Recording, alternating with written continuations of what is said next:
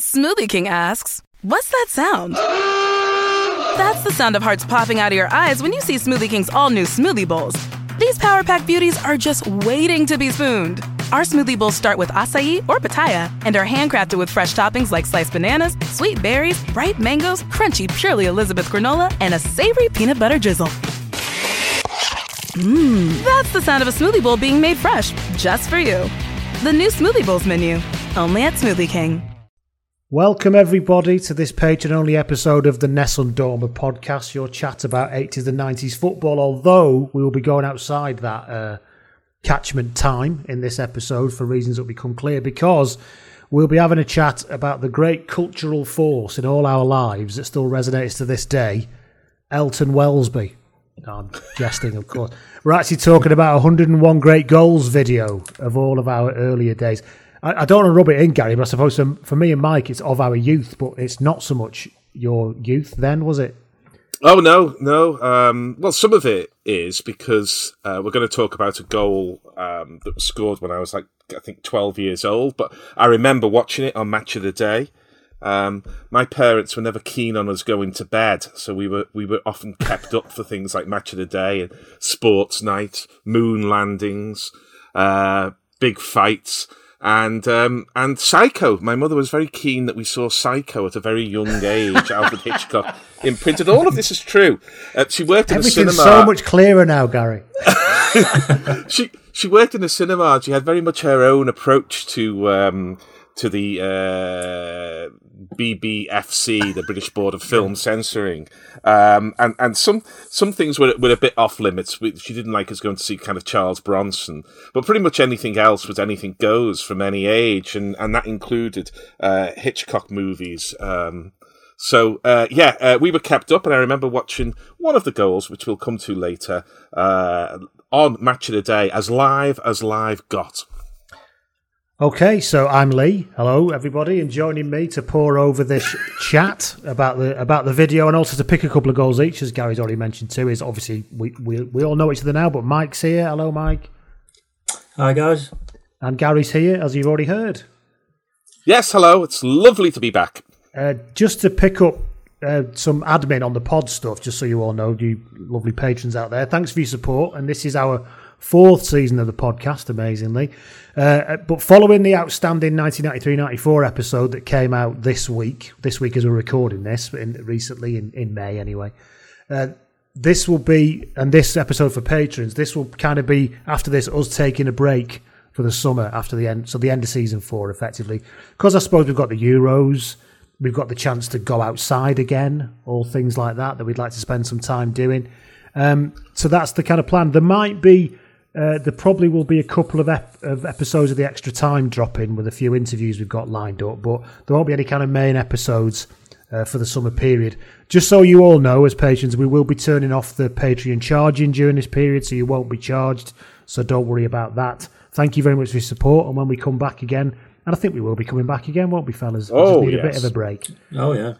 Yeah, I, am going to see Abbamania on Friday night. Um, I, I'll be quick to tell you that that's a, a, a review ticket because it costs 50 quid to see Abbamania. That sounds like the worst Avenue. kind of mania.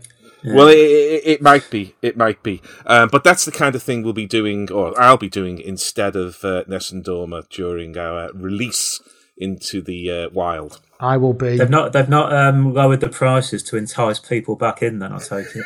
They're charging fifty quid for Abbamania. They'll have to double the prices because of the spacing. Well i they? think. I think there might be yeah. a bit of that going on. I'm a bit worried about people singing Dancing Queen at the tops of their voices because I think there's significant evidence that if you're indoors and belting out Dancing Queen, you're likely to be something of a spreader. But um, got to do it now. I'll be uh, in my with my other hat on, in my rugby hat on. I'll be covering probably a lot of the Lions tour for the Guardian, as well as doing other things. So that's why we're a bit short on headspace and literal time space. I think, aren't we, all of us? So we need to we need to just recharge and come back raring to go. Uh, probably September, we think. But let's let's let's see how we get on.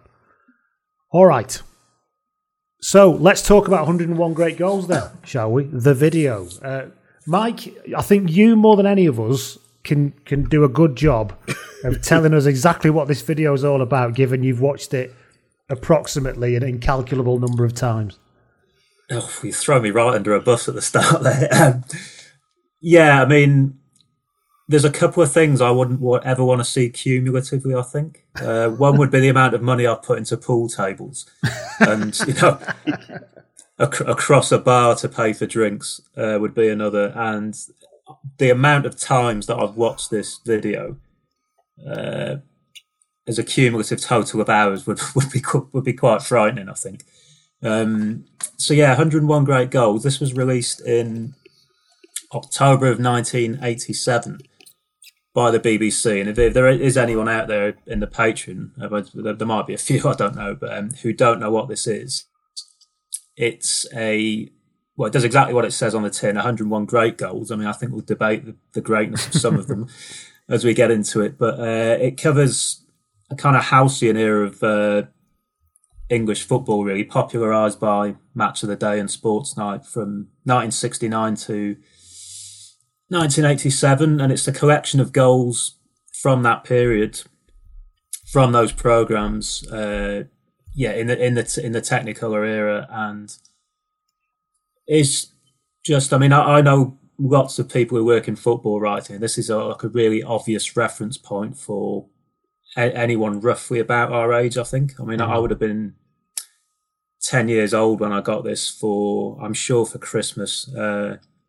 in 1987. We'd only had the video recorder in our house for one year then because we got it for the, the 86 World Cup. Um, so, so, with no other videos in the house to watch, yeah, I just watched this over and over and over and got obsessed with it. And it's uh, so it's a collection of goals from the Football League, the FA Cup, the League Cup, uh, various England internationals, all drawn from this huge archive that the BBC has just been sitting on for decades. This huge cultural resource that you know is now creeping out onto you know YouTube and onto the iPlayer and things like that. Uh, so there's nothing from World Cups or European Championships because I don't think the BBC would have had the rights to show any of that stuff on mm. this hmm. tape. But all of the titans of the BBC commentary era are there. You know, Wolstenholme, Coleman, Davies, Motson, um, Alan Weeks. Alan Weeks, yeah. you know, because of the selection and the time period, it's a very British and Irish tape. You know, there are goals, and we'll come to discuss one by Johnny Metgod later on, but there's goals on there, you know, from Ricky Villa and Jesper Olsen and Nico Claesen. But yeah, it's mostly all of the players that built the legend of, you know, football through match of the day and sports night in England, you know, through the 70s and most of the 80s here. So, you know, you've got George Best in his sideburn shirt hanging out pomp, Greaves, Keegan Dalglish, Robson, Lineker. Um, both Robsons. Both Robsons, yeah. Two. Who knew there were two Brian Robsons until they saw this? Um, and it's yeah, with 101 goals to play with, that's a lot to pick. It's quite an eclectic selection, as I think we'll we'll get to. I'd have loved to have been in the room when this was uh, when this was thrashed out. Uh, but it goes chronologically. It runs from 1969 through to uh, 1987. It ends on Clive Allen's 1987 FA Cup final goal. And strangely, I assume the director was a uh, an Arsenal fan. It starts with a Liam Brady goal from 1978 in a North London derby, which is uh, which is a bit strange. But um, yeah, I'll go on about the sort of social cultural aspect of it a little bit more later. But yeah, what are your guys' memories of this? Just before we get onto that, I think there's an interesting that point you make about YouTube. Mike's an interesting one because, of course, back then there was no YouTube, and the one just there was no YouTube. There was no other way of accessing anything, was there? So a goal was always. I mean, I, I was 11 when this came out. I'll talk about my experience of it a bit more, but that point about it being a reference point is so obvious because it was all we had in many ways before you got the kind of ridiculous Danny Baker's right hammerings and own goals and gaffs mm. and all that stuff. That's all you had. So really, the, you know, it's hard to you can't work out whether these were all truly legendary goals or just they became legendary goals because that's all we had access to.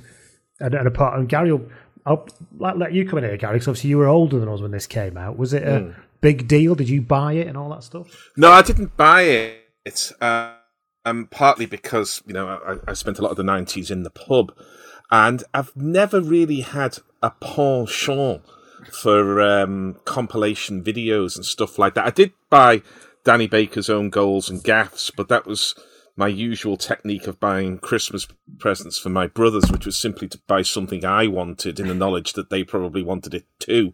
And I remember us um, sort of after a, a, Christmas dinner putting it on and, and rather enjoying it uh, there, a little woozy after the uh, the red wine and sherry. But um, I, uh, I I I kind of come across all of these goals in, in one place or another.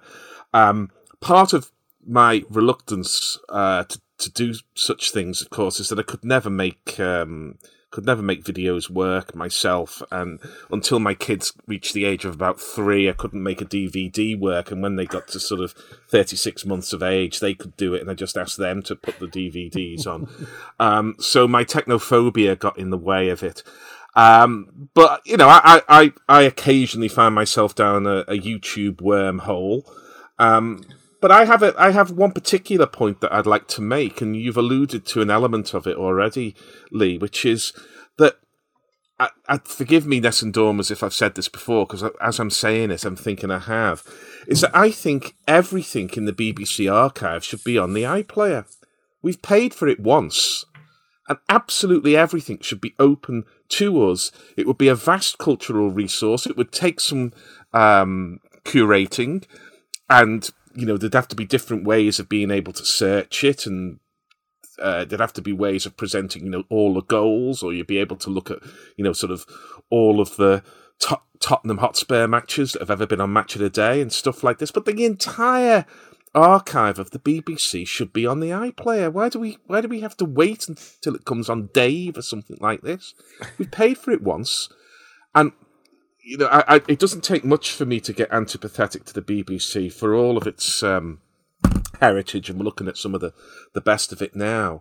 But um, that they're still they're still feeding us these little snippets of of sport that we're somehow to bow down and be grateful for.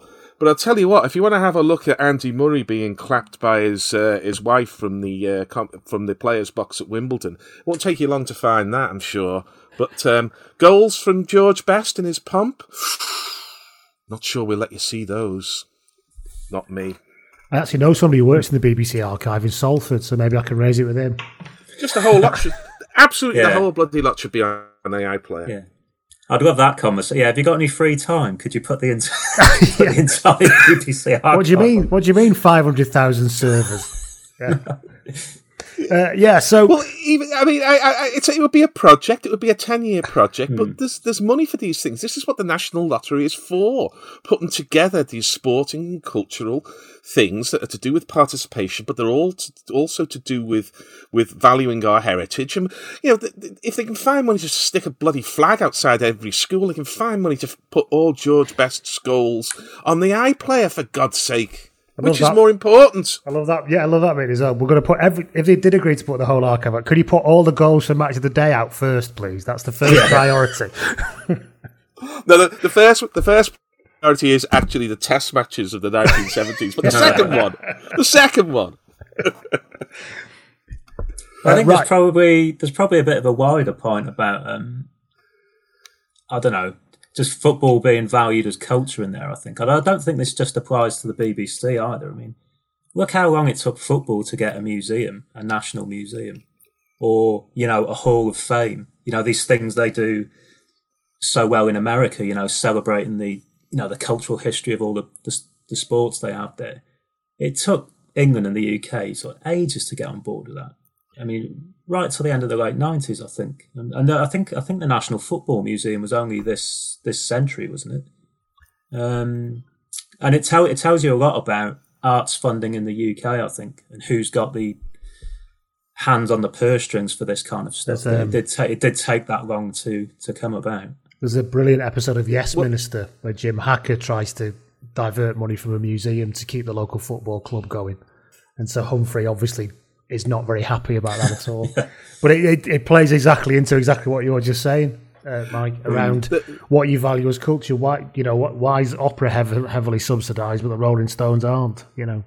Yeah. Well, I, I rather like the fact that opera is heavily subsidised, so I'll, I'll stay off that one. But um, it, what I would suggest is something like you know the PFA buying Lowry paintings for a, a, million pounds, and I know some of it was to avoid tax and stuff like like this, and and cultural artifacts are quite good for that. So um, I know there's more to it than that, but why are they buying Lowry paintings of people going to the match instead of instead of putting together what they were actually seeing when they went to the match? you know, it, it's to to me. I mean, there has been a kind of increase in, in statues and stuff like that. You know, sort of. Uh, I think the first one was at Fulham, and it was Michael Jackson. But um, it's got a lot better than that, and some of them are a bit cheesy. But I tell you, you know, Liverpool obviously are not my club, but if I walked past that uh, statue of Bob Paisley carrying Emlyn Hughes off the field, I'd have a tear in my eye. I promise you. Um, so if they get them right, uh, they're they're really good. But I, I, don't want to see any more sort of knee slides to the corner flag um, uh, captured in uh, marble. I think they need to be more imaginative. But the best of them. I think is is Paisley carrying Emlyn Hughes, uh, which is outside Anfield, and that's a, a great example of, of art and sport coming together in a public space, um, telling a story. And football culture needs the imagination to, to, to do that. But when it works, it's it's fantastic. So September, sorry, September 98, the National Football Museum. Off the back wow. of a Heritage Lottery Fund. What's that, roughly 120 exactly. years after the FA was created? Yeah. Yeah, in '63. So, oh, yeah, and, like you said, probably the big one of the biggest cultural phenomenons that England, stroke Britain, has given the world. Basically, couldn't agree more. Um, right, this is, this is, turning into a rally now, isn't it? Isn't it? you what. Speaking of sporting culture, Emlyn Hughes spoke at our end of season sports dinner at University of Teesside in the mid '90s and was profiterolled off before he got to the end of his after dinner speech yeah. With the local dogs uh, yowling at the uh, at the sound. He opened his his opening salvo to tell us all not to take drugs, which didn't go down very well with a load of twenty one year old drug people at university. so we all just got a bit fed up with his moralising, really. Another fact about Emlyn Hughes that people don't know and says something about him. I think. Well, you may know. He had a boy and a girl, children. Yes. Do, do you know this? Do you know what yeah. they're called? I, I, I, I think Go on. Emlyn. One's called Emlyn. Yeah. I, and the daughter. Emelina or something. Emmeline. Um, oh, wow. That's I mean, like George, George Foreman's got, I think, five sons called George and a daughter called Georgina or so, something like you that. You kind of forgive it with George Foreman because he's, I don't know, there doesn't seem to be a breathtaking arrogance to it like there does with Emlyn no, somehow. George Foreman's rationale uh, for having five sons all called George Foreman is that wherever they were in the world, they would never be far from a George Foreman. you know, kind of has a, a, certain logic to it, but uh, nothing tops Nigel Lawson's daughter Nigella, surely. Well, indeed. But talk about to go back to I think about half an hour ago, somebody asked a question about memories of this uh, video. But um, I think it was you, Mike. I um, I'll give you the, very short version of this. Basically, my nan and granddad live in North Wales because my granddad transferred with the pit in the early 70s. And my mum moved down there. She's the eldest kid. Met me dad in North Wales when she was 17. She got married, they got married when she was 17. Moved back to Lancashire. And then by 1987, the marriage wasn't doing too well. So basically, they split up. So I had to move from Leigh in Lancashire with my mum to go and live in my nan's house. And this happened in October 1987. So we're living, in, waiting for a council house, and I'm sharing a bed with my mum as an 11 year old in my nan's house. And still at home is my mum's youngest sibling, who's the only brother, our, our Keith, as he's known. He's still more, he's still a minor at that point. He's not now. Um, and he was still at home. He's nine years my senior, and I kind of got a big. I was I'm an only child, so I got a big brother that I never had before. Really, I used to drive him mad. I'd nick his clothes and everything. But he bought this video uh, at some point in 87, 88, and we wore the hell out of it watching it. Hmm. And all of my memories, and honestly, the, the, the, the commentaries and everything just take me back to that first six months, new school, moving 50 miles when I didn't want to. The reason why I've, I've never lost my Lancashire accent is I made a very deliberate choice at 11 that I didn't want to fucking move here anyway, so I'm not losing my accent. I actually am very fond of North Wales now. I still live there.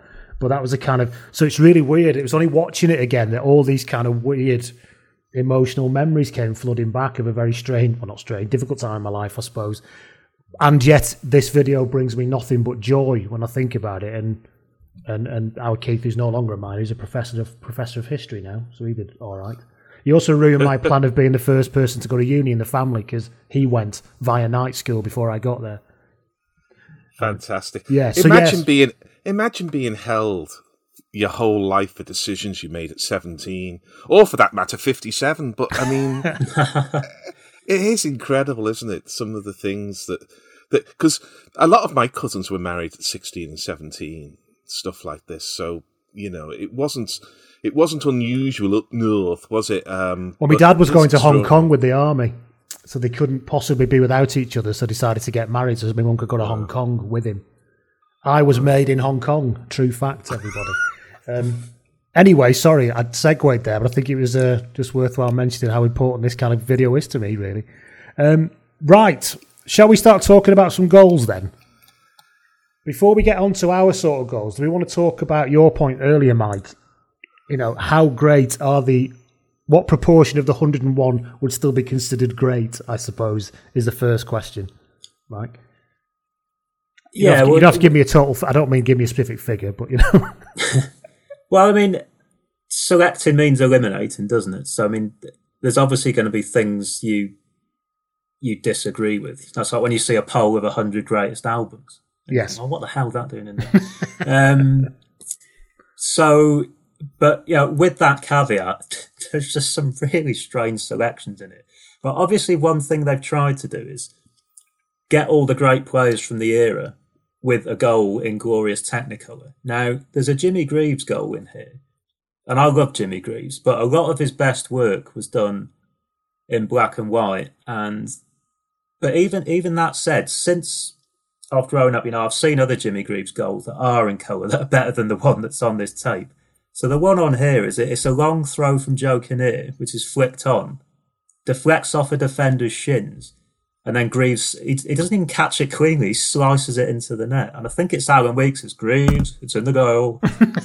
and that and that is it. And in a move that feels laced with symbolism. As the ball goes in, someone throws a bog roll onto the pitch, which I think is kind of, you know, it's like some kind of uh, postmodern ironic commentary on its uh, on its place in 101 um, great goals. It's absolutely bizarre. And there's another one by Rodney Marsh that's just, I don't, all right, yeah, you have to get Rodney Marsh on there. I get that. But it's just a tapping. It's like, you must have been able to find a better Rodney Marsh goal. You wonder how quickly this was put together, really.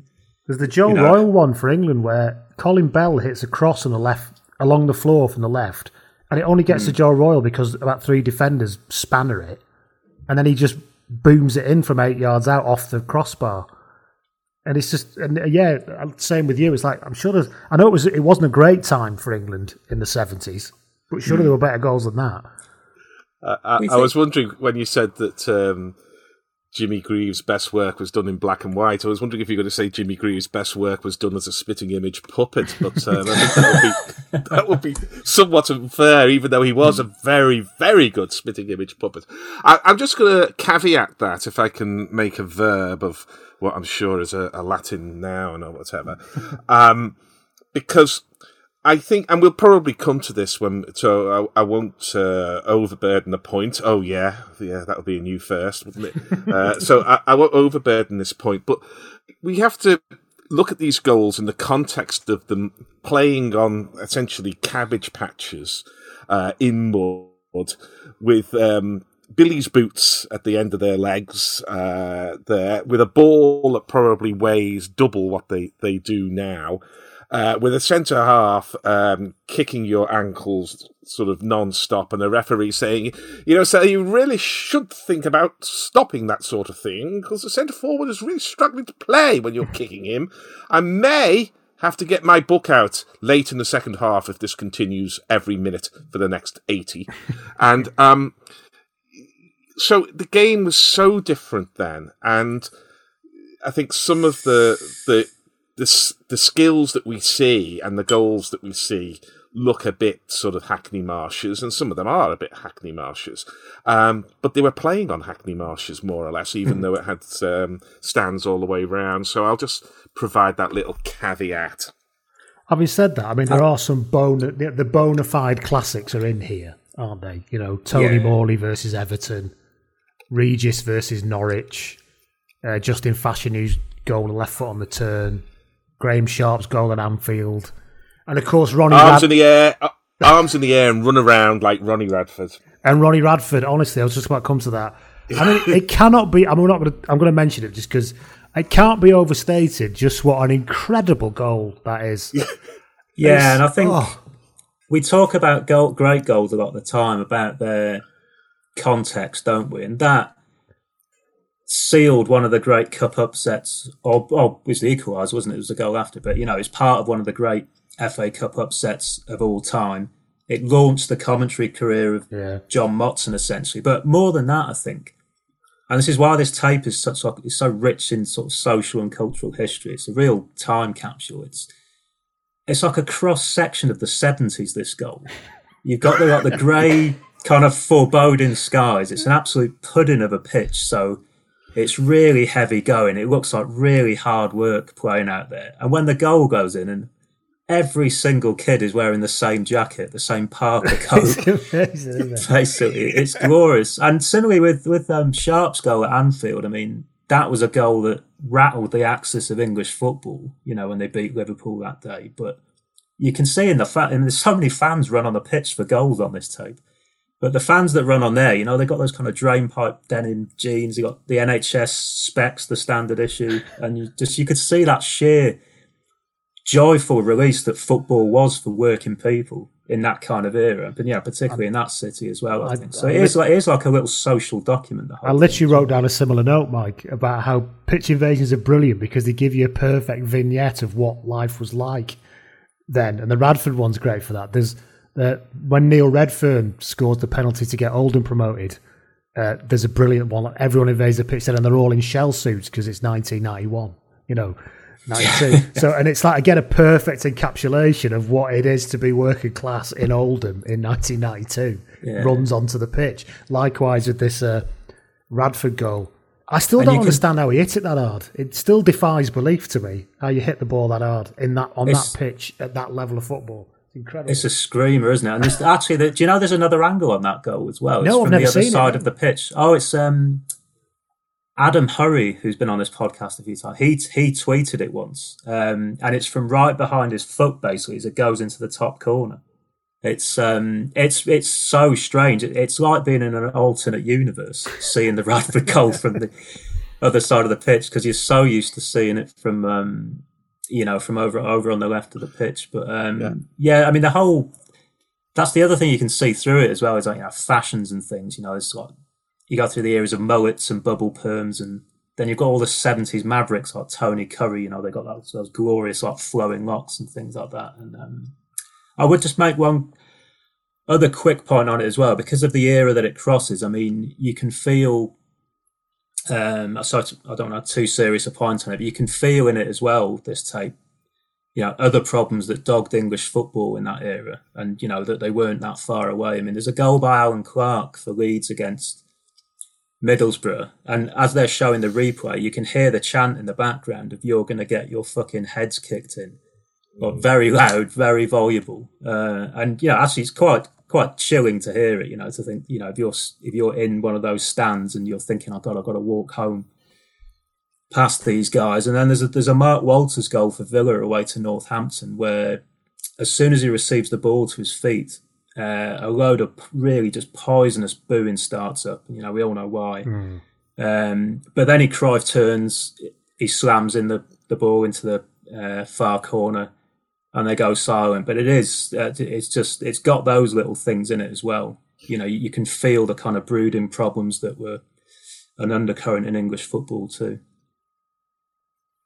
you coming in there, Gary? Th- There's a couple of points. Yeah, there's a couple of points that that I might want to mention on, on that. You know, because I agree with with everything, and you know, it's uh, beautifully explained.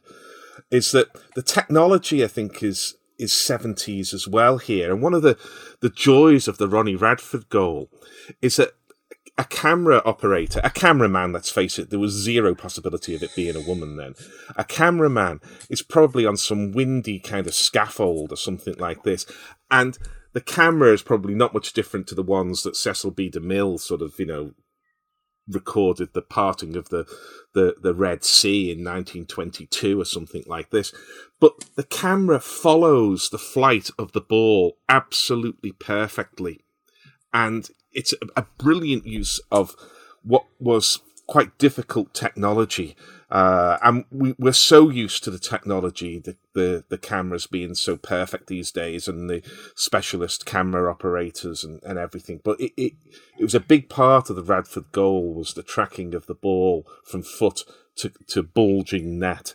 Um, and other things that were, were very 70s. My, a lot of my memories of the 70s is that it always seemed to be dark. There was never enough light.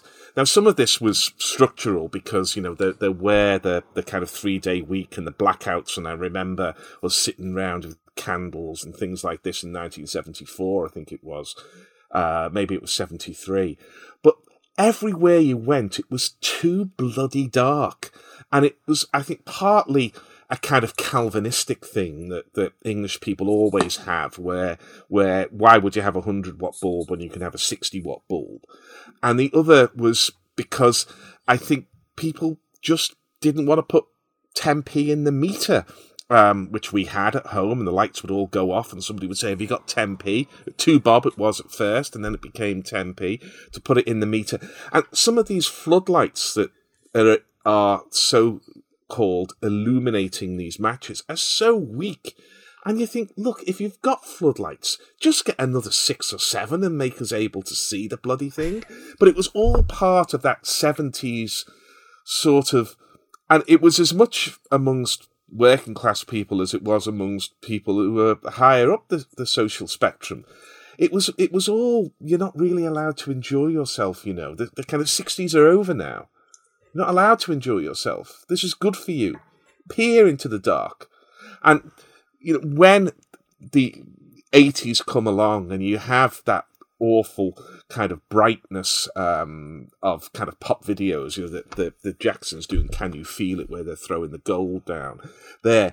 Um, it it was just brighter and these days i never go into a room without turning the light on and i never turn a, a, light on half when i can turn it full on. And i think that was growing up in the 70s and i think it was partly watching matches uh, in the 70s in this watery half dull light like we're looking into a kind of monet painting when he was half blind so that that's also I think resonates for me with uh, with this uh, tape.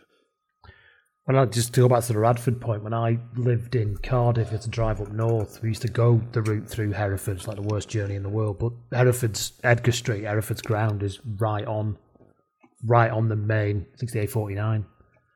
And every time you drive past, you think, "Oh, that goal was scored in there." Yeah. I know yeah. they're completely non-league now. I think the council own the ground now in that typical way that happens with non-league football now. But uh, but yeah, it's it, it, talk about cultural imprint. You know, um, that yeah. point you're making. I, I once had I just I just yeah, say course, I once had a drink with Dave Radford, who is Ronnie Radford's son, and instead of saying "Are you Ronnie Radford's son?" I just looked at him and I just put my arms in the air like this, and of course he knew.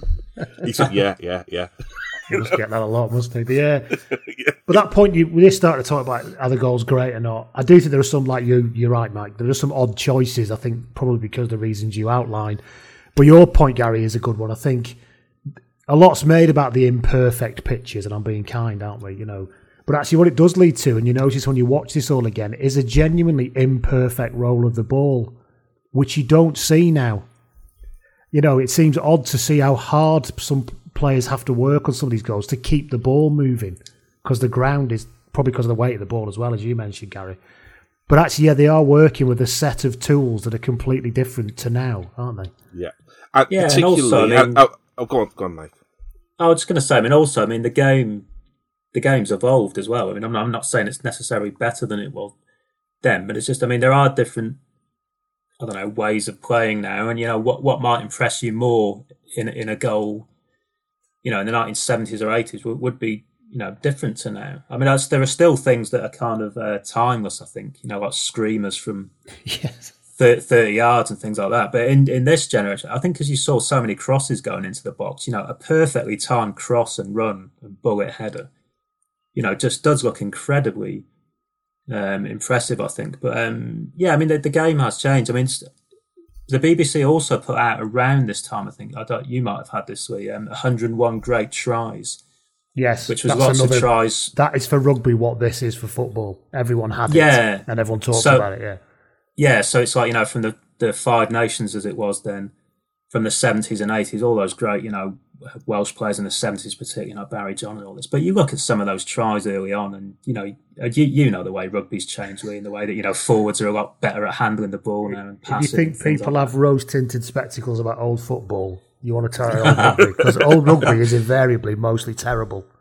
Uh-huh. Honestly, it's it's unwatchable. Some of it. Anyway, oh, the line outs, blimey. Oh, yeah. yeah. But the but the point about pitches, and this is one of the things that I can bang on too much about, so I'll make it quite quickly, is that I really do think a sea change in English football, possibly British football, but definitely English football, came.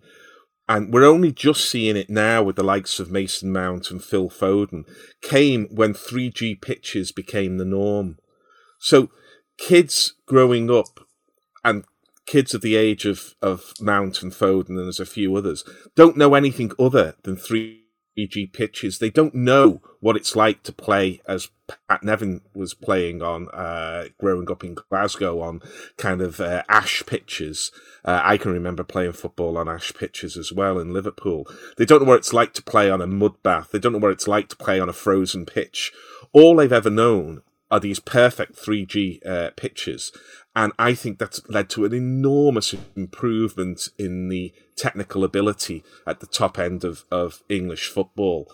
Um, because they, they've been able to practice these skills, uh, from the time or walk. And you just couldn't do that. You couldn't do that even a generation or two ago because you had to play on, on dreadful, hopeless pitches. Now you don't. We've um, we've selected a couple of goals each, which we're going to go through. Was there any ones that that, that we we can talk about the two we have selected? Was there any that were very close to getting into your two, Gary? That you quickly that you've left out? I'll come to Mike after you. Well, well obviously all the Everton ones, but um, believe it or not, one or one or two listeners think there's a bit too much Everton in these uh, so I I steered away from that. I I literally could have picked any because it's there's so many goals that are good. There's so many goals that are in between. There's one or two that are a bit um, naff, but they're all worth talking about. So I could have picked any. Mike. Oh, well, where do you start? um, I mean, one one I've always liked on here, but I didn't pick because I I didn't want to do um, double Ray Kennedy. You know, if we're doing six goals, but it's it's Ray Kennedy's other goal on this tape. Um, you know, Gary's going to talk about one in a bit, but he was just such a classy player, Ray Kennedy, and it's yeah. um, it's a beautiful goal. But I mean, he scores a a goal that is the equal of the one I'm thinking of there, which we're going to come to in a bit. I was very, very close to including in my two Terry Conroy's goal for Stoke against Arsenal in 1970. Um, it's a it's a just a wonderful one too. He hits it the outside of his boot and then t- one touch back to him and he absolutely hammers it from from. And what I love about watching this in the internet age is that I went, well, I don't really remember Terry Conroy. Let's go and find out about Terry Conroy. Of course, mm. he's got a very detailed history on the internet now. Grew up in the, the youngest of a massive family in, in one of the worst parts of central Dublin you know, came over from he played for Glentoran, I think, in the Irish League beforehand. So again, it's, it opens up loads of other doors. Well, great goal though. One of the, it's early in the uh, in the tape. If anyone's want to watch it, wants to watch it. Mm. So we're going to go in chronological order with the goals. We we just pick ones we liked, and they kind of go in chronological order. My um, some means I'm first because I picked the first goal that I picked, which is probably one of my favourite goals of all time. I think maybe the combination of goal and commentary which is John Hughes for Crystal Palace in 1970, I think.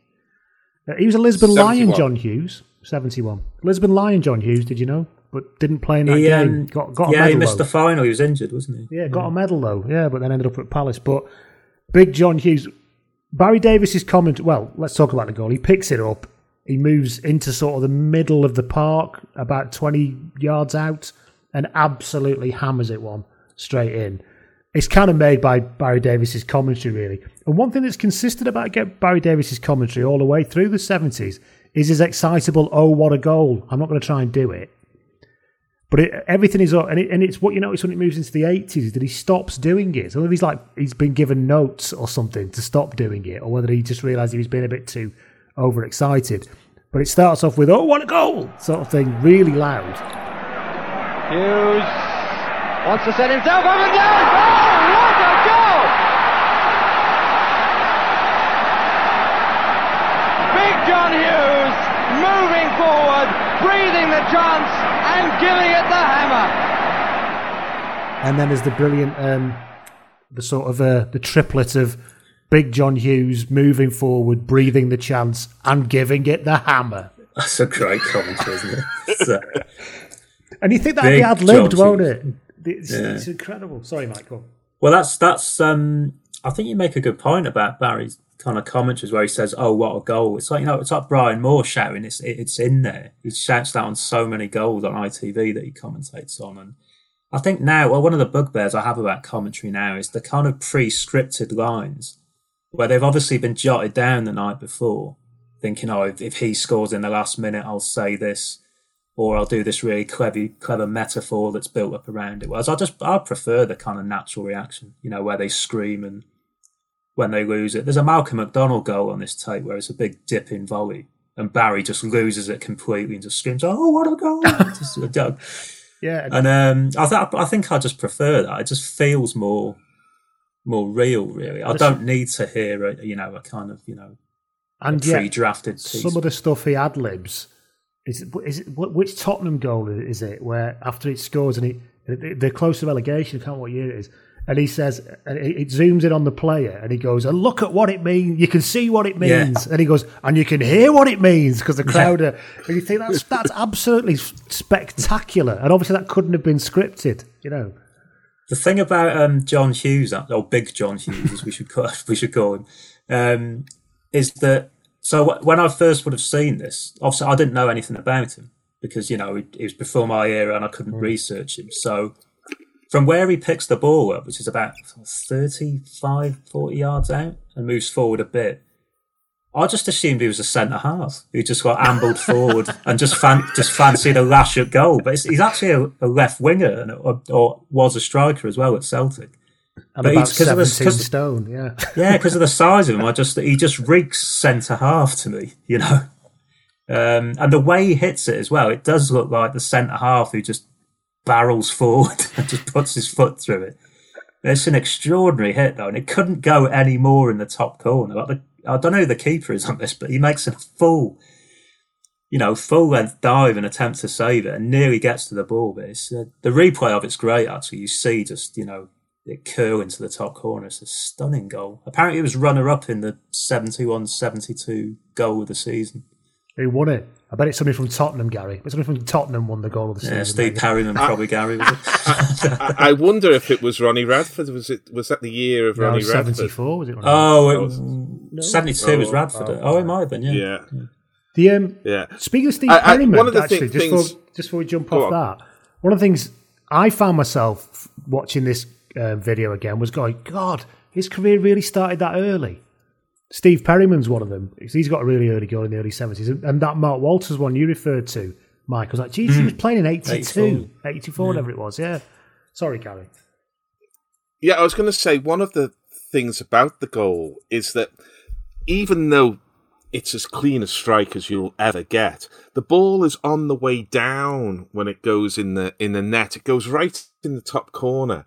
But these days, if you hit the ball like that, it's going way over the bar. But the weight of the ball is already curving it back down to earth, and I think it adds it adds to the goal because it's got a kind of heft about it. It's like when you when you pick something up and it's in your hand and it's balanced, and you you think, well, that that you know that's that's good.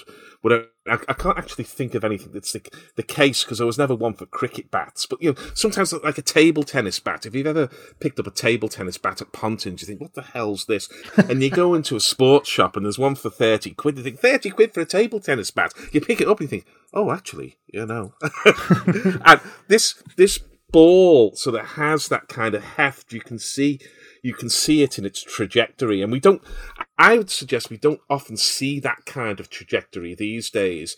We get the, the, Sort of knuckleball type. Um, yeah, as I say, if you do, it'd be deliberate, wouldn't it? The, whole, yeah. the valve, and it and it goes up and it dips down. But this is just arcing down like a, a discus or something, or, or, but it's it's got heft about it. So even even the flight of the ball is saying 1971 to me.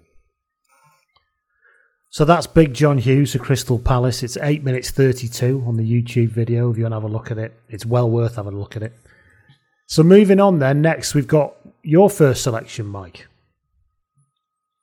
Yeah, so this is uh, this is Mick Walsh uh, scoring a winner for Blackpool in a game against Sunderland in 1975, and this this was actually goal of the season. Um, I've just done some quick research online, thanks to the magic of the internet. It was Ronnie Radford that won in uh, 71, 72. Ah. But uh, the Mick Walsh goal here, I mean, oh, I love this so much. I mean, so it's it's two to add a bit of context to it. It's two all, and I think it's just a couple of minutes to go. There's a long ball out of defence. Uh, Mick Walsh, who's only 20 years old at this point, sets it down uh, and kind of runs to the kind of right edge of the area. And ba- Barry Davies is again the commentator, um, and Barry starts starts lift, listing what his options are.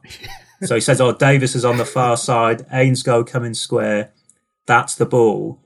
And as he's saying that, Walsh kind of turns back on himself, pirouettes 360, gets the ball onto his left foot, and just lashes a shot into the far corner of the goal, past Jimmy Montgomery, the great hero of the 1973 FA Cup final. And it wins the match 3 2 for Blackpool. And it's you can hear in the crowd noise um, just how massive a goal it is, really. And I'll get on to why in a minute. And there's a great shot of Mick Walsh. He's absolutely caked in mud, as everyone was in the 70s. And he's being held up into the air. He's got his arms out in this kind of uh, messianic pose. So this game, it's actually a second division game. Um, so, kids, uh, what Match of the Day used to do in the 70s was that they, they would show games from other divisions, you know, if they, if they thought they were big enough and thought they were worthwhile enough showing. And it, say, it says a lot about how Match of the Day's changed, I think, in terms of running orders and, you know, target demographics that they, they don't do things like that anymore but they did then. So um, Sunderland were pushing for promotion to back to the first division, and Blackpool were in sixth place trying to catch them. And Blackpool had actually lost a two goal lead in this game, which is why you get this big kind of cathartic reaction at the end because they thought they were going to win, then they had it taken away from them, and then this young lad, their young striker, just scored this worldy of a goal uh, to win the match, and it's. Uh, it's it's, it's it's like a distillation of everything I love about football, really. And you know the the way a match can build to that um, like really climactic moment. We had quite a long debate about this with uh, Gary Scott and I on the last uh, last podcast. But th- these are the kind of payoffs you get, you know, for sticking with seasons and sticking with games. As you see, you can see glorious, you know, decisive moments like this. And Barry again just goes completely. It's like, oh, what a, what a goal to decide it, surely. And um, it's a bit um, before. That's a good try. Yeah. well taken by Walsh. Davis is on the far side. Ainscow coming square. That's the ball. That's a good try. What a goal!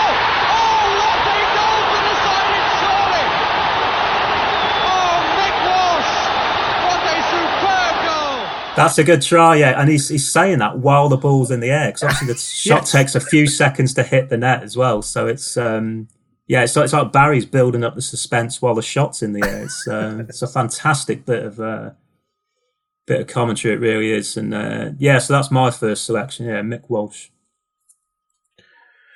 Okay, uh, we're going chronologically, so we're jumping. So we will get to go in a sec. But next one is one I picked, uh, which is. Well, can I just say a little bit about the Mickey Walsh? Oh, sorry, Gary. Yeah, of course, yeah. of course you can. Um, You'll never get. You'll yeah, never the- guess the- who the- he signed for, Lee.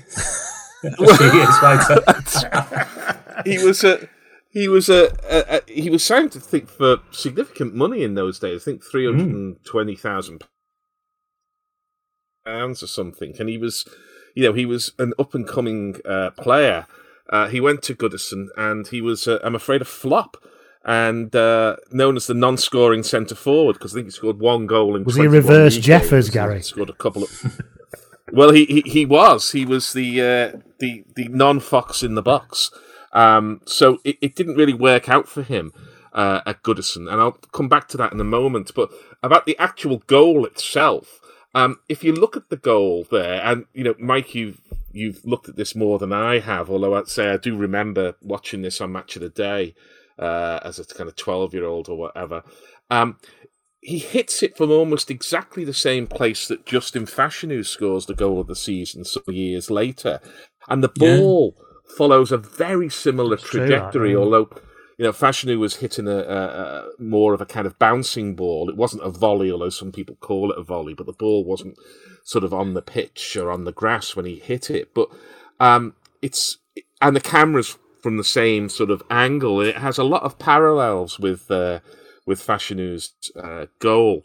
Um, the, the last point I make is I also did a, a tiny bit of uh, research, i.e., looked at the Wikipedia page for uh, Mickey Walsh, and um, he played six years for Porto in Portugal, which must have been a very rare thing for a British player to do in the early 80s, and played in the UEFA Cup final, got a loser's medal as they lost in, in 83 84 against Juventus, I think.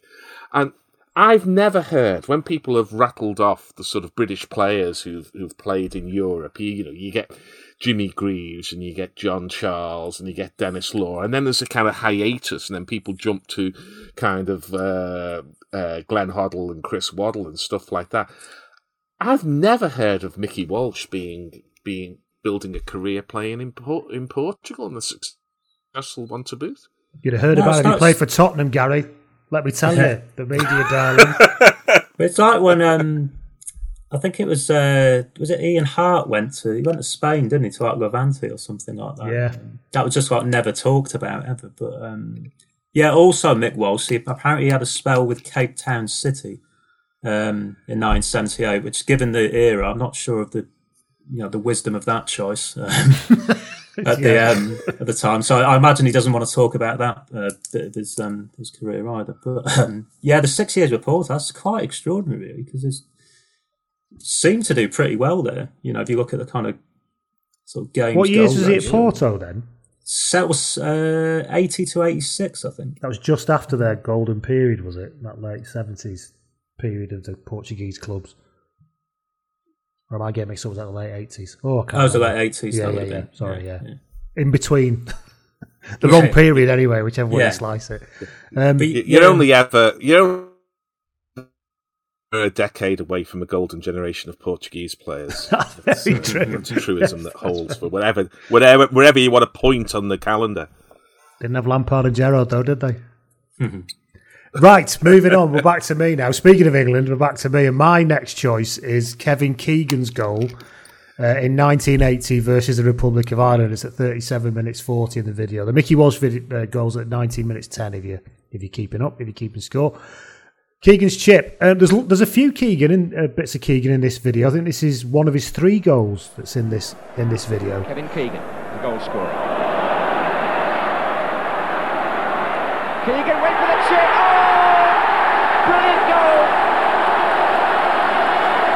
Marvellous piece of vision and finishing by the European Footballer of the Year. Keegan with an appreciation there of where the goalkeeper was. It's on his left side. He chips. Healy is off his line. And that's 2-0 to England. Keegan has got them both. The first was simple. The second was superb. And I really like this one, one because it was a lovely goal, but actually, um, what I like about it is, is that you expect him, as I think everybody else did, as he did in his other goals in this as well, because he picks the ball up midway into the island half, it kind of bobbles around a bit, and then he starts moving forward with it towards the sort of left of the D, but still outside the outside the area, and you expect him to do what he what he what he did really, which is to keep driving into the area and then have one of those busy fizzing shots. But he actually hits an and because I think Ireland expect him to do that, the keeper comes off his line and the defenders all kind of back off a bit and one pushes forward and instead he floats this absolutely wonderful chip with his left foot that just completely diddles the keeper, all ends up. But it's a lovely goal and a bit of a and I think a bit of a testament to he wasn't just this busy, hard-working player that is part of his uh, is part of his legend now. Well, no, he's a great player. I mean, he, well, he's, he had well, he had what should be one of the most celebrated careers in English football history. I think. I mean, he, he's still the only English player that's won back-to-back Ballon d'Ors. I mean, yeah, yeah, this was of, a Ballon d'Or year for him, wasn't it? Actually, yeah. Yeah, yeah, and one one of the you know only English players ever to win it. I mean, he's got um he's got five goals on this tape. Um, five is it? Wow. Yeah, God, I really have watched this too much. so I know that. But um, yeah, so yeah, uh, roughly twenty percent of the goals on here. Oh, that's not right, is it? Oh, it is actually. Yeah. Um, I really can't do maths. On no, you can't. Uh, no, it's um, it's actually five. It's five roughly five percent of the goals. five of hundred and one. It's not the toughest. Oh, I, I, see what I've done there. Yeah, okay. yeah, I, I can see what you've done there. Yeah, yeah. Um, right. If I maybe I'll get half a mark if I show my work. but, um, but it, it it is a great goal. I love the way it starts as well because it is it's a kind of bouncing ball, and he mm. lets it just trickle down off the top of his knees rather than you know uh, to to beat a man, which is what looked quite unique. And then he's got all the sort of Irish players circling in on him, and he um, it's kind of like the goal I'm going to pick uh, uh, a little bit later on for my next one. But it's this kind of left-footed chip. It's that element of surprise to it, I think. I, th- mm. I think he's right-footed, Keegan. So you don't expect him to delicately caress a chip over the um, the goalkeeper from there. And I think with Keegan as well, because he has a rather scant international career. You know, he only got 27 minutes for England at a World Cup. Um, in his defence, he didn't qualify for any of them, did they? In his pomp, no, but it, it was You know, that just yeah. well, not his defence. It was. I think that's probably why his, his England career is not remembered as fondly because I don't think anybody's is from that period, are they? Because just there was no major tournament really to speak of. No, no, but I mean, if you if you look at if you weigh his club club career into what he did, I mean, his club career is just yeah, sorry, exceptional. Yeah, right. an English by, career, yeah, as, as opposed to an England career, yeah, yeah. Yeah, but I, I think with England, I mean, it, it wasn't through any any fault of Keegan or any lack of you know trying on Keegan's behalf that you know England weren't um, weren't pulling up trees in that era. But I think that's that's maybe one reason. I, I really don't think he gets the credit he deserves as a player, Keegan. I think largely because as a as just as a person, his his reputation has been superseded by what he's done as a manager. Mm. That seems to have overtaken everything he's done as a player. And I do think people forget what a great player he was. But there's there's a bit of of two sides of, of Keegan in this clip there, because right at the start of the of the clip, he's he's five foot eight, is he, if that, and the ball is in the air in the middle of the field, and he leaps up exactly as you would expect a Labrador, where a Labrador given uh, an England shirt and told to go out there and and play football for England, leaps in the air, and the poodle perm uh, hits the ball. Well, bounces off his head, and then it, it falls to him, and it's a bit of either luck or good control. You can take it either way, but it's that enthusiasm, that that kind of I'm going to do it because I'm Kevin Keegan and because that's what I do. It's a, it's a nothing ball that he takes, and then he gets the the next ball, and then you get the other side of Keegan driving the ball, very positive, and a tremendous finish that sort of reminds me of um, of was it Totti who had that as a, a party piece where he would um, hit the ball, sort of dink the the keeper um, from kind of edge of the box. But you get sort of both sides of, of Keegan in that in that goal there, and um, I think it's David O'Leary. I think he's running away from uh, there, but um, somehow in my mind anyway, I've never been able to separate those those things out. That uh, that Labrador like enthusiasm uh, with the the poodle perm and the eyes and and all of that that's part of Keegan and the tremendous player he was. And I do think that had he been more, I don't know, louche, more cool, more languid any of those kind of adjectives, he would be more appreciated as a player. But because he was always trying really, really hard, it made people think, well, he can't be that good. But of course, when he went to Hamburg and on the continent, they didn't necessarily have that, that picture of Keegan. They just saw him as a tremendous all action player who could do pretty much everything on a pitch as well as raising the standard of the players around him. So it's no surprise that he's never really. I don't think, he, as we've we've said, because we've done Keegan before, I don't think he's ever really appreciated as much in this country as he should be, and I don't think he ever appears. Would he? Would he appear on a list of twenty greatest England players? I doubt he. I don't think he, he would, would now, but that's because people are stupid now. So. Well, well, yeah. I mean, there's always the kind of recency uh, bias, but I doubt whether he, he did at any point um, because I don't think what he brings to the game uh, is fully appreciated, and perhaps it should be. Um, but it's the two sides of the of Keegan's footballing persona are in that goal. this this yeah, it's a wonderful goal. You mentioned O'Leary there, reminding me of the Liverpool goal against Arsenal. I'm remembering this right, and I'm like, I'm, I'm just refer to Mike when Liverpool string a, a Liverpool sequence together in the 80s and it, and it ends up with O'Leary somehow trying to cover three players. Is that that? Oh, okay. Um, I probably misremembered, but it doesn't matter. There's a point. There's a there's definitely a goal where David O'Leary O'Leary's the only defender left behind while he's just being like passed around. It's it's it's heartbreaking for him, really. But yeah, great goal, the Keegan goal. Uh, right then, moving on, Gary. This is your first chance to have a pick. Yeah, well, I, I thought uh, better not have uh, Everton and um, Trevor Stevens' goal against Sunderland or any of those. So I thought, well, if I'm d- having that kind of self denial, I better go to the other end of the spectrum and really bring out the sackcloth and ashes and pick a Liverpool goal. And um, Liverpool did score some some great goals. I mean, they're, they're known for having a parsimonious defence and a uh, a fantastic offside trap, and they could never play that way today. I mean, Liverpool would never play with a high line these days, would they? Um, but uh, but they did, they did back then. But they they also scored some fantastic goals, and they had, as I think uh, Mike has alluded to, they had an absolute Rolls Royce of a player in Ray Kennedy, uh, a, a player who was never hurried. Um, he started off at Arsenal very much as a, a second, uh, one of a, a, pair of strikers with John Radford, and then he went to, to Liverpool. And as Liverpool often did in those days, and they, they they did it more frequently, I think, than any team has done, I think, before or since. They they looked at a player and said, you know, you think you're a forward, but actually you're a midfielder and they converted him into a, a, a, midfielder as a kind of playmaker.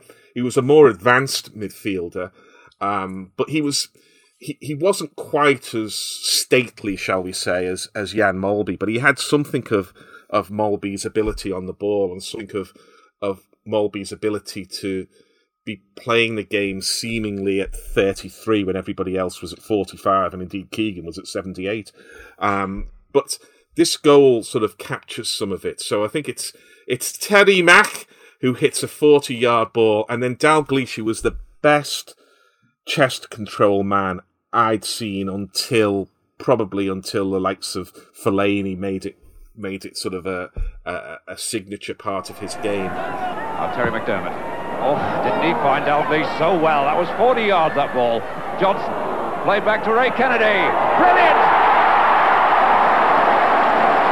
That was football at its very best. The ball played through by McDermott over 40 yards to find Dalglish. Dalglish played it. It was played then back to Ray Kennedy and put in the back of the net with total authority. But Dalglish would kill any ball on his chest, and he, he always took the ball on the half turn. He's on the half turn here, even though it's on his chest, and he, he gets the ball. It it dies in front of him, and then he fizzes a pass into David Johnson. And David Johnson was not the most technically gifted uh, player. Uh, Liverpool looked for an improvement and, and found it. But having said that, he was very successful at Ipswich. He was successful at Liverpool, I think, in two spells, and successful at Everton. But Dalglish fizzes the ball into him and Johnson kind of half lays it off and half sort of reacts to the ball. And Kennedy is running in behind one of four players on the edge of the uh, of the box because Liverpool were certainly part of the uh, the approach which I always favour, uh, which Leeds are doing very well with at the moment. If you want to score goals, most of them are in the box. So if you want to score goals, get players in the box. And they would do that. But having said that, Kennedy's on the way into the box and he just meets it with the most perfect of volleys and slams it into the goal. And then there's almost no reaction after, as if to say, well, you know, that's what we do. And it was that sense in 1980 that Liverpool were playing on a on a different plane to most other English clubs. They were a, a European power, and whilst they didn't always win everything in the, in the league, it's it's a goal that smacks of Liverpool's well-founded arrogance. There, yeah, he takes one touch and then half volleys it into the roof of the net, and then just walks away, um, taking congratulations from the uh, players, saying, "Well, you know, what do you expect me to do?" It's a it's a delightful goal. Any player who scored that today would be completely pleased about it. It would win goal of the month um, in any month of the intervening 40 years. What a goal. Yeah, I, do, I like I do like a deep run, uh, which is which is that there's a, the Gemmill's one is a brilliant uh, on this video where he plays the first pass. Yeah.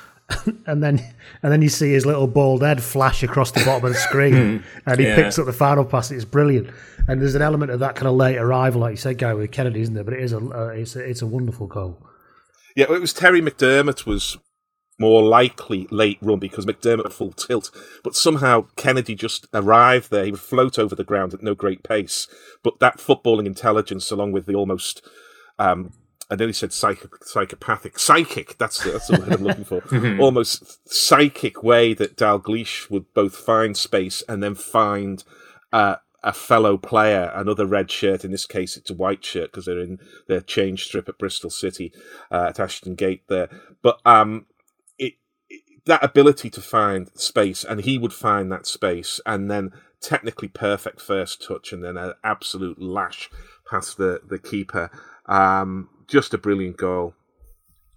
That's what one thing I would say about this tape, actually, is that the years it covers, sixty nine to eighty seven. I mean, that goes right across you know, Liverpool's imper- imperial phase in English football. So it'd be very easy, I think, to stockpile this tape with with Liverpool goals, you know, maybe 40 of them, but it's very even handed actually, you know, in terms of uh, the spread of clubs and uh, players it covers, I think. I mean, I won't work out a percentage after my last uh, effort, but um, it's, it's, uh, it, it is, um, it, it is quite, uh, quite noticeably well spread out, I think, in terms of, uh, in terms of what it covers. And uh, yeah, Ray Kennedy's got two on this tape. I referenced one earlier, uh, which is a really classy goal as well, where he just takes a pass from McDermott in his stride, goes between two defenders, round the goalkeeper, and just taps it in. What a great player! And it's um, yeah. yeah. it's just it's just really sad what happened to him afterwards as well. Um, mm. You know, he, he got early onset Parkinson's disease, didn't he, in his early or early to mid thirties, I think. And um, yeah, while he was still playing, I think. While he's still he was, playing, but I think I yeah. think not yet diagnosed. While he kind of yeah changed well, clubs and things like that, and um, as a result, really, I mean, you don't obviously he's not you know he's not visible on the punditry circuit in the way that you know. Yeah, Alan like Kennedy is, and, for example. Um, yeah, and, and, other people are, and um, yeah, but I mean, he's he's incredibly well revered by Liverpool fans. I know that. I mean, there's, I think yes. we did a poll years ago about I think it was called hundred players who shook the cup, and you know Kennedy was um, really high up in that. I think he was like in the top twenty maybe. But uh, yeah, fantastic player. I've just remembered the goal at when when David O'Leary is stranded. It's Kenny Dalglish in 1983 when Michael Robinson backheels it to Kenny Dalglish. Yes. While, Yeah. Oh while, yes, I while know the one you O'Leary's mean. all up, uh, all at sea. um, Michael Robinson, of course, went on to become Spain's premier foot, the Des Lynam of Spain in the Yeah. in the nineties and early two thousand. yeah. He's passed away now, cancer. Yeah, Yes, yes. rest his soul. Yeah. Yeah, El Dia Después, which he. I, I, I find you must you must love the idea, Gary, of a, a bloke speaking Spanish in a Scouse accent becoming one of the biggest stars of Spanish telly.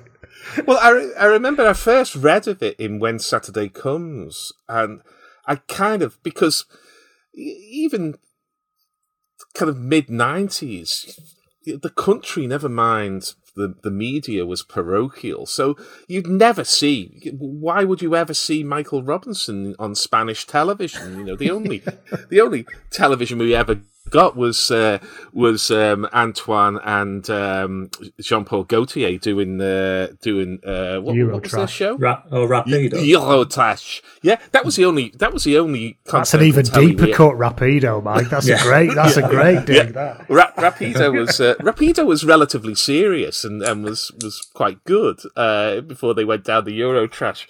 So you never saw European telly, and I remember reading in When Saturday Comes that, that not only did Michael Robinson have his own show, but he wasn't just the kind of cult presenter, you know, who was this this bloke speaking bad Spanish, but he was actually a big star of of, of Spanish uh, television.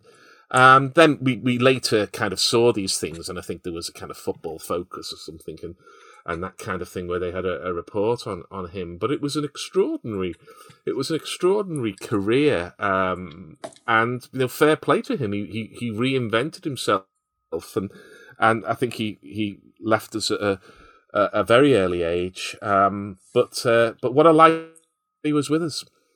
Well, he went to um, he went to Osasuna to finish his career, I think, didn't he? So a very Mick Walsh esque, I think. Um, you know, a kind of unheralded um, period overseas by uh, But a slightly By a less glam- glamorous club, though. yes, Also. yeah, yeah. Uh, right, so that was uh, Ray Kennedy's goal. We'll stick with Gary as we move. We're obviously into the eighties now. As we move a bit further into the eighties, Gary. Yes, we do. And I was speaking to my brother uh, earlier today, and I said, "Oh, I'm doing a, an Essen Dormer of picking goals," and I said, uh, "You know, I'm doing one of the Ray Kennedy goals," and we talked a little bit about Ray Kennedy. And I said, "Oh, uh, the other one, uh, Johnny Metgod," and he said, "Oh, yeah, yeah, uh, Fo- uh, West Ham, wasn't it?" I said, "Yeah, yeah, over Phil Parkes's head, I think." And he said, and I and I said, "Yeah." So unprompted, my my brother could sort of more or less tell me the the exact detail of of Johnny Metgod's uh, goal, which I think gives it its kind of iconic status, and it is an iconic goal, and it's an iconic goal for lots the different reasons. Again, we've got the murky darkness of uh, of a, a night game at the beginning of April. You know why they can't have the bloody floodlights turned on. Maybe that played a, a part in the goal, but he's taken a free kick. It's thirty yards out, and unlike some thirty yards, which are more like twenty five, this really is thirty yards because it's a it's a, a good eight yards, maybe more than that, ten if you're looking at the wall from the uh, penalty box's semicircle. So if it's if it's uh, what's the, the the penalty spot that's uh, that's 12 yards away isn't it then there's 10 yards for that 22 yards and then another 10 so it's 32 yards out um, Mike, can you check my maths there? uh, and, and he's another, he's a kind of medium pace bowler's run up away. He's another 10 yards away. So he's closer to the, the halfway line than he is to the ball. And you know he's a he's a tall Dutch player and he's got this bald head and, and who doesn't look doesn't love a, a footballer with a bald head? You've already mentioned once or twice there the the, the, the bald head of little Archie uh, all the way up from the back as I recall. And um, so he there's Johnny Metgod and you think he's going to have a real go at this. And then you think no he's not he's Dutch. This is a training ground move. He's going to play a double fake here, and it's going to end up being half volleyed in at the far post after sort of a Jesper Olsen and Johan Cruyff like exchange of passes in the pants. But no, he doesn't disappoint. He lines up the shot. Watches though Johnny Metgod might try to strike this one. It's a long way out. But he's scored free kicks from that sort of position in the past. The big Dutch international gives himself a long run.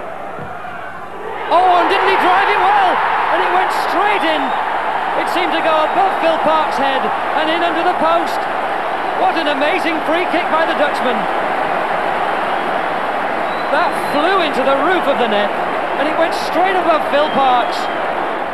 He takes takes some more steps back. He's going even further back. Frank McAvenny uh, with his hands over the crown jewels there. I think they've they've seen some work in their time, and he just lashes it, and it travels up the whole way. He must have hit the exact middle of the ball because there is no spin, no perturbation, none of that on the ball. It just rises like a, a kind of um, what do they call them in school? A set square or something like that, wasn't it? Where you had a, an edge on a right angle triangle. It is the edge of that right angle triangle, and you're watching it and you're thinking, well, Parkes is just going to sort of tip this over the bar. But to his credit, Phil Parkes sees immortality uh, staring him in the face, and for some reason he doesn't get his hands uh, to it, and it really, let's be honest, it really should be a bit of a regulation tip over the bar, but it's going so fast, it probably might be wobbling a little bit in the air, but who cares?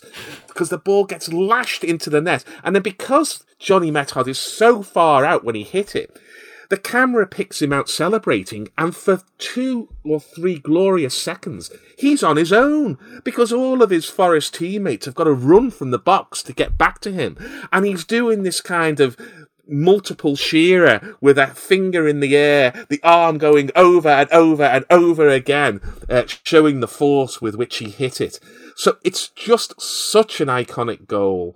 The setup, the run up, the extraordinary trajectory of the ball, which has never been done, I think, before or since, and then the celebration at the end of it, and poor old Phil Parkes picking the ball out of the net. But I tell you what, Phil, my brother didn't need to think too hard before he came up with your name because you are part of history.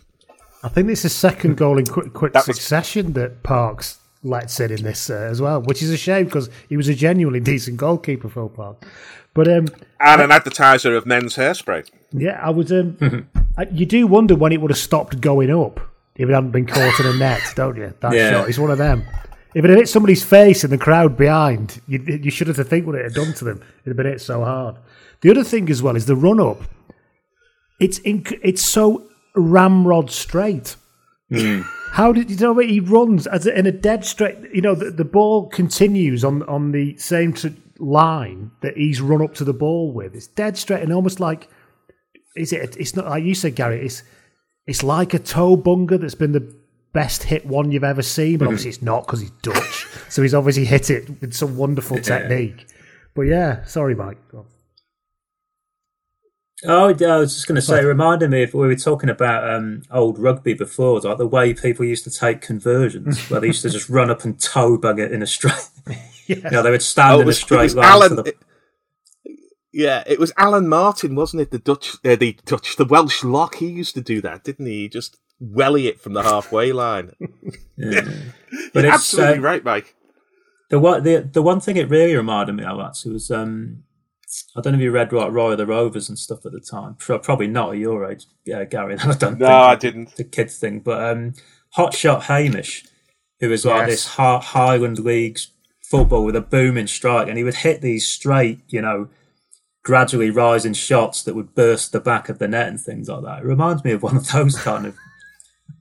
It's got a comic book violence to it. That goal, um, exactly. Yeah, yeah. and Phil Parkes should really save it. But I just, yeah, it's, it kind of it goes directly above him almost. It's in an exact straight line. It's right down the centre of the pitch, and you know, straight in the middle of the goal. And um, it's yes, it's just a pretty extraordinary goal. Really. Also, Metgod in this with a, you know, he. he he has got that kind of look of a, you know, kind of school caretaker. I think he reminds me of the guy from Grange Hill, whose name I can't um, remember now. But he's actually 28 years old in this. But he, you know, he looks, um, he looks a lot older. I think that was a feature of, you know, living in the early to mid 80s. You know, when when you were a young man, you looked a lot older than you were just because of the way, uh, the way life was then. But um, also, he signed for Forest from Real Madrid. I, mean, I don't know how often that journey's been made um, in, in, in, history, but it's um, yeah, that's that. What a what a phone call that was. Clough ringing up, um, you know, Real Madrid to sign him. But yeah, what, one of the most memorable goals, and I just think that the celebration doubles down on it. I think. I mean, yeah, that's oh, the thing I, I remembered more than anything. I mean, obviously, I knew it had been a boomer, but what sticks mm. in your head is that celebration because he turns and faces his own goal, doesn't he? Yeah. Well, to do it, is it because his supporters are down that end? I can't quite work it out, but yeah, it's incredible. It was before the days you would pick your family out in the stand. I think. Certainly, so I think it probably was back to his. his you wouldn't take fans. your family to the stand in those days, would you? No, no, no. oh, I mean, it's just it. It is. I mean, the word iconic is overused, but it is the right word for that goal. Um, and it's it's as much of a delight now as it was in 1986 when I was I was what I was a month away from doing my finals uh, then, so uh, I, I, was almost certainly watching watching the telly and not, and not studying my law books. I promise you.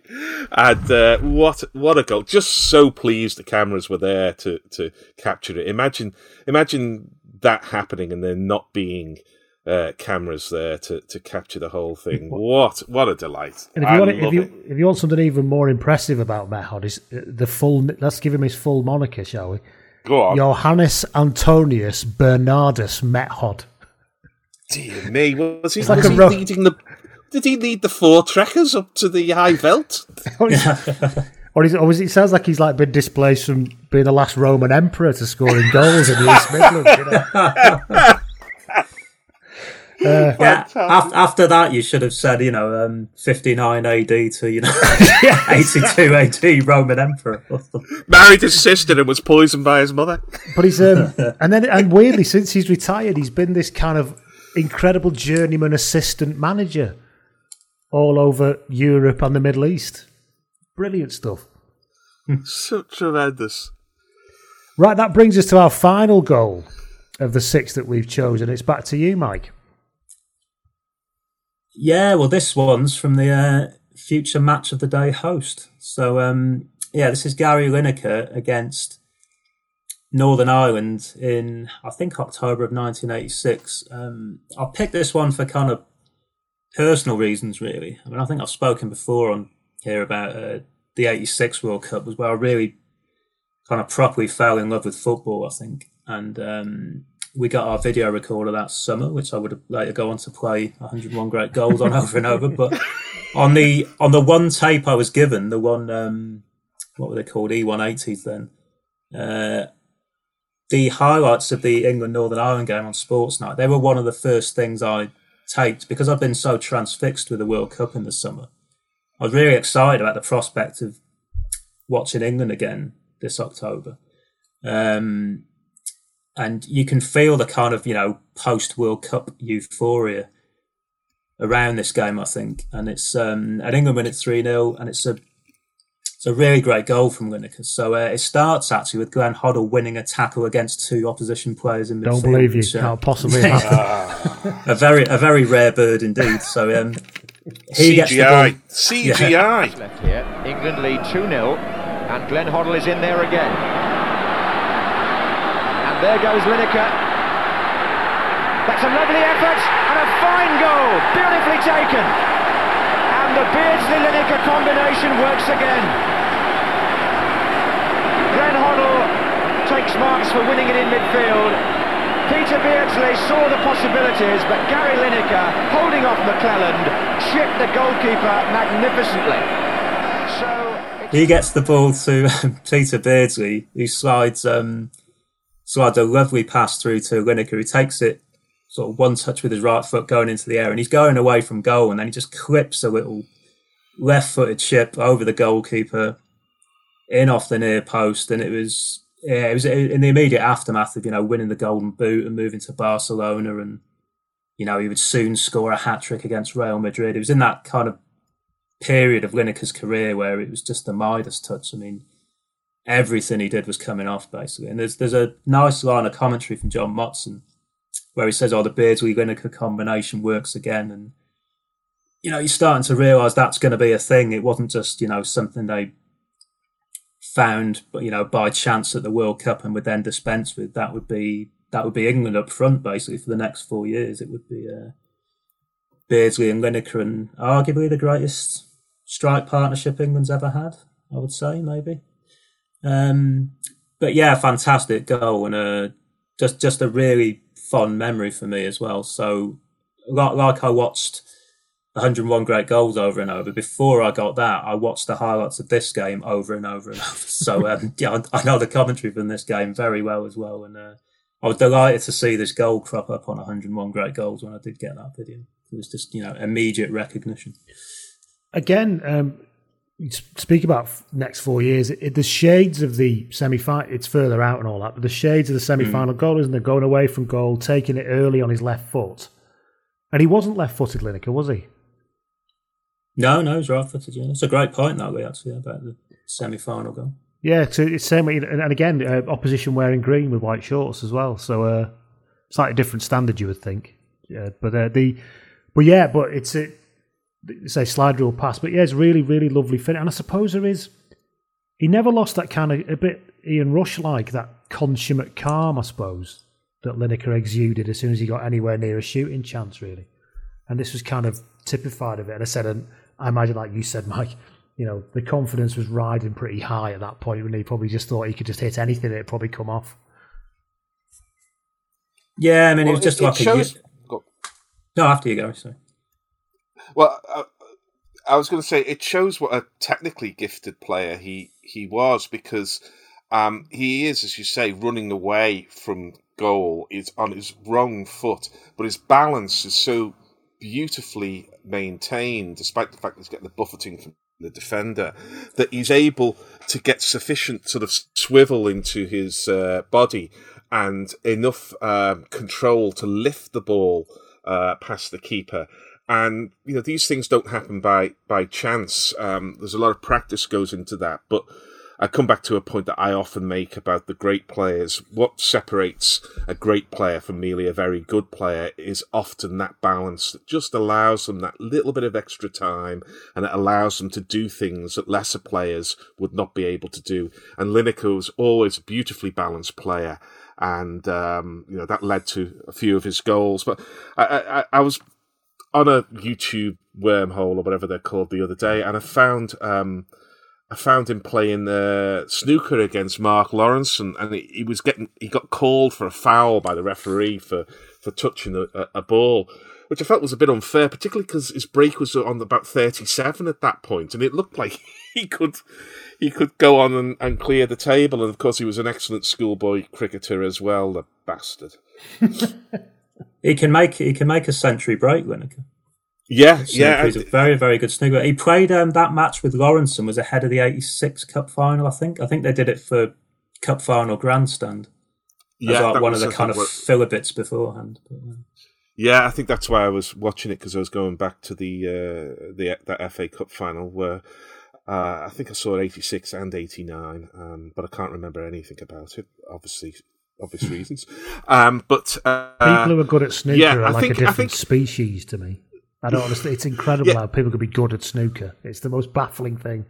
Oh, I'd, I'd, so, I'd, trade in everything to be good at snooker. I really would. I'd love it. What, wasn't he? Wasn't he? I don't know if it's true or not, but isn't he someone who's made the three centuries? He's got hundred goals in the first division or whatever it is. Mm. He's made a century playing cricket and he's made a century playing snooker. And he's a scratch. He, uh, he's a scratch golfer as well, isn't he? Is he? Oh. Yeah, because Hansen was a, Alan Hansen was a champion golfer, wasn't he? He was schoolboy champion, I think, of Scotland as a that golfer. scans as well, doesn't it? That's that. You know, you would. That's not a shock. Even though I didn't know it. No, I, I did know yeah. it. You know what I mean? but there's there's somebody who was very unlikely who was one of, these as well, who was a kind of Archie Gemmill figure, although it wasn't Archie Gemmill, but it, it was a scuttling midfielder um, who who was also terribly talented about one or, uh, one or two um, other things. Of course, in, in other parts of the world, you find out that they've been speed skaters, don't you, or or, or they've been downhill skiers and stuff like that. With us, it's sort of darts and snooker, but you know, we'll take it. We'll take it. Yeah, I think with clubs now, if they if they sign kids when they're you know 10, 12, get them in academies and stuff. I think it's very much you've got to focus on football, isn't it? And you know, it's to the uh, and not just Anything that, you, else you you have might- to focus on playing, you know, right back from the age of Yeah. you know, because Yeah. otherwise, if you don't specialise, it's all that stuff, isn't it? Right, is that um, anything else to say on the Lineker goal, Gary or Mike?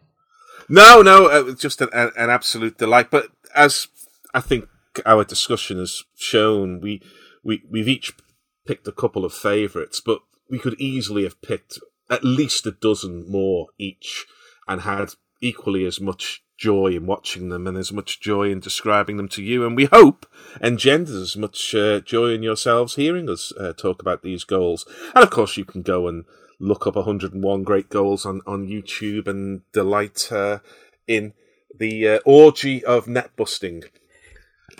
Yeah, by all means, go and look it up. Just last point from me is, you know, you talk about how the game's moved on, and right at the beginning we were talking about different skill sets. There's that um, Brian Kidd goal against West Ham right at the beginning. I think it's 1970 or something. That when George Best runs into the area, hmm. does like one sort of slightly awkward step over and rolls it horizontally to, to Kidd who scores. And Kenneth Wolstenholme says, "It's frightening what this man can do." yeah, and it's and, it, and looking at it now, it's an absolute regulation. Lad in the schoolyard could have done it, sort of thing. But then, obviously, it was probably quite a frightening thing that he was doing. One um, actually, one final point I'll make actually is that on the very final goal on the tape, which is Clive Allen's header that opens the scoring in the 1987 FA Cup final.